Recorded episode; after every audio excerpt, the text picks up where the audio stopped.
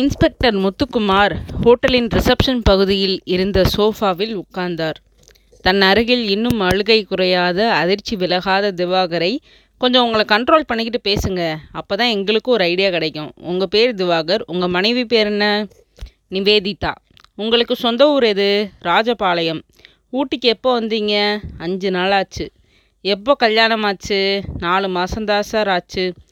உங்கள் டாய்லெட் ரூமுக்குள்ளே போயிட்டு முகம் கழுவிட்டு வந்து பார்த்தப்போ உங்கள் மனைவி கத்தி குத்தப்பட்டு கிடந்தாங்கன்னு சொன்னீங்க. எவ்வளவு நேரம் நீங்கள் டாய்லெட் ரூமுக்குள்ளே இருந்திருப்பீங்க? அஞ்சு நிமிஷம் கூட ஆயிருக்காது சார் வெளியில் நடந்த போராட்டம் எதுவும் உங்களுக்கு கேட்கலையா? இல்லை சார் கத்தியில் குத்தப்பட்டப்போ அவங்க அலறி இருக்கணுமே. சத்தியமாக எனக்கு கேட்கல சார் கேட்டிருந்தா ஓடி வந்த அந்த ராஸ்கலை பதிலுக்கு நான் கழுத்தை நெரிச்சு கொண்டு இருப்பேன் சார். கார்டனுக்கு போயிட்டு திரும்பின நீங்கள் உள்ளே வந்ததும் கதவை தாழ்பால் போட்டிங்களா? போட்டேன் சார்.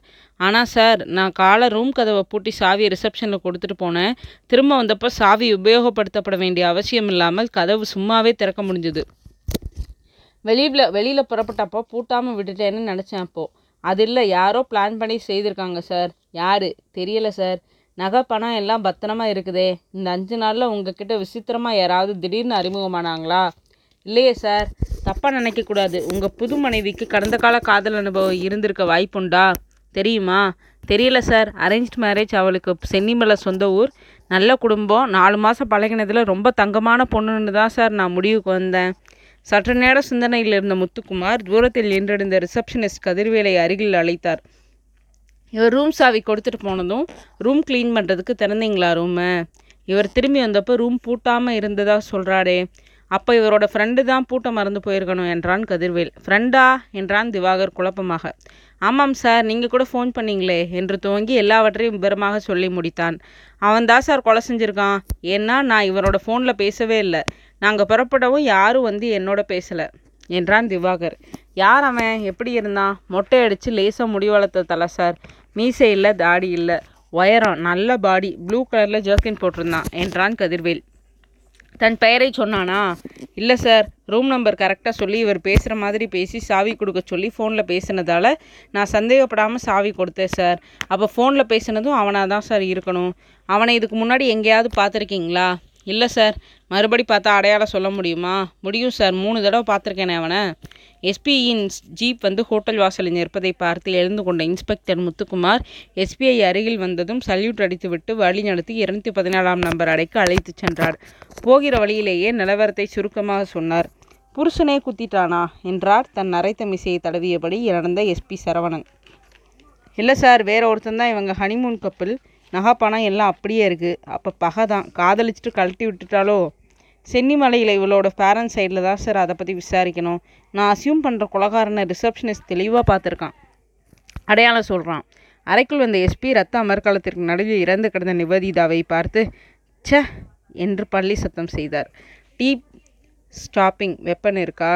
இருக்குது சார் பட்டன் கத்தி. கோயம்புத்தூருக்கு தகவல் சொல்லிட்டேன். ஃபாரன்சிக் பர்சனாலிட்டிஸ் வராங்க. வரட்டும். டவுன் ஹில் ரோட்டில் செக் போஸ்ட் போட சொல்லுங்கள் ரிசப்ஷனி ரிசப்ஷனிஸ்ட் சொன்ன அடையாளங்களை சொல்லுங்கள் அந்த ரிசப்ஷனிஸ்ட்டை தூக்கி ஜீப்பில் போட்டுக்கிட்டு ஊட்டி முழுக்க ஒரு ரவுண்ட்ஸ் போயிட்டு வாங்க. சிங்கிள் ரூம் எடுத்து தங்கியிருக்கவனை எல்லாம் ஒரு லாட்ஜ் விடாமல் பாருங்கள் பப்ளிக் பிளேஸில் நடந்திருக்கு. உடனே பிடிச்சிட்டா நல்லது. அடுத்த வாரம் மலர் கண்காட்சியை திறக்க மூணு மினிஸ்டர்ஸ் கேள்விக்கு இடம் வச்சுக்கக்கூடாது. எஸ்ஆர் என்றார் முத்துக்குமார். என்ன பரத்? ரொம்ப அப்செட் ஆயிட்டீங்க என்றாள் சுஷிலா. குயின்ஸ் ஆஃப் த்ரில்ஸ் என்று எழுதின பை மணியனை ஜீன்ஸ் பேண்ட்டுக்குள் இன் செய்தபடி காலையில் நான் பார்த்த பொண்ணு அப்புறம் மறுபடி கார்டனில் வேற பார்த்தேன். கல்யாணமாகி நாலு மாதம்தான் ஆச்சான் மனசு என்னமோ பண்ணுது. இன்ஸ்பெக்டர் முத்துக்குமார் நம்ம நியூட்டன் பேட்ச் தானாமா? ஃப்ரீயாக பேசினார். கொலைகாரன்னு அவன் யாரை சந்தேகப்படுறாடோ அவனை காலையில் நானும் பார்த்தேன் சுசி என்றான் பரத். இஸ் இட் ஆமாம் நம்ம கார்டனுக்கு புறப்படுறப்ப நீ டெலிஃபோன் டைரக்டரி வாங்கி பார்த்தியே அப்போ அவன் ரூம் நம்பர் இரநூத்தி பதினேழில் திவாகர் இருக்காருன்னு பார்த்து சொல்லுங்கள் அப்படின்னு கேட்டுட்டு நின்னான். எதுக்காக கொலை செஞ்சுருக்கான்? அது தெரியலை இன்னும். யாரையாச்சும் சந்தேகப்பட்டு பிடிச்சா என்னையும் கூப்பிடுங்க. அடையாளம் சொல்கிறேன் அந்த மூஞ்சி நல்ல நினைவு இருக்குன்னு இன்ஸ்பெக்டர் கிட்ட சொன்னேன். வந்த இடத்துல உங்களுக்கு ஏன் இந்த வம்பு? நாட்டில் தானே நூறு கலை கொலை நடக்குது.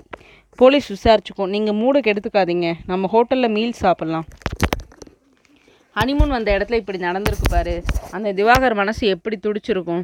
இன்னும் முழுசாக ஒருத்தரை ஒருத்தர் புரிஞ்சுக்காம ஆனால் மயக்கம் நீங்காத சுகமான பீரியடில் இப்படி ஒரு திடீர் சோகம். பிட்டி இறக்கப்பட்டது போதும். எந்திரிங்க பரத். உனக்கு சங்கடமாகவே இல்லையா சுசி? இருக்கு என்ன செய்ய முடியும்? சாதாரண சராசரி மாதிரி பேசாதே. Are we not special. எத்தனை குற்றங்களை கண்டுபிடிச்சிருவோம்? எத்தனை குற்றவாளிகளை பிடிக்க போலீஸ்க்கு உதவி இருக்கும்? கொலகாரனை நானே கண்ணால் பார்த்துருக்கேன். கொலை செய்யப்பட்ட பொண்ணையும் உயிரோட கலகலப்பாக பார்த்துருக்கேன். அப்புறமும் எப்படி உதற முடியும்? என்ன செய்யணுங்கிறீங்க? அவனை பிடிச்சி போலீஸ்க்கு உதவலாம் சுசி?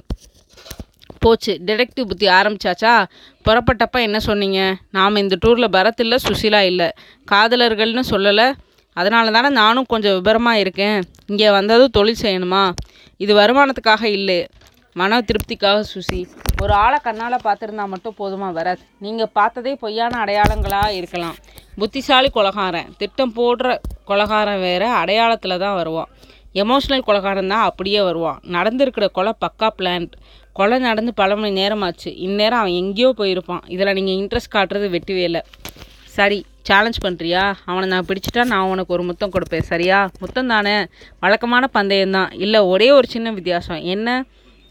அந்த முத்தத்தை உடம்புல எனக்கு இஷ்டப்பட்ட இடத்துல கொடுப்பேன் வரியா பந்தயத்துக்கு. ரைட் தோத்துட்டா? நீ சொல்லு ஒரு டஜன் டிஷர்ட்ஸ் வாங்கி தரணும்.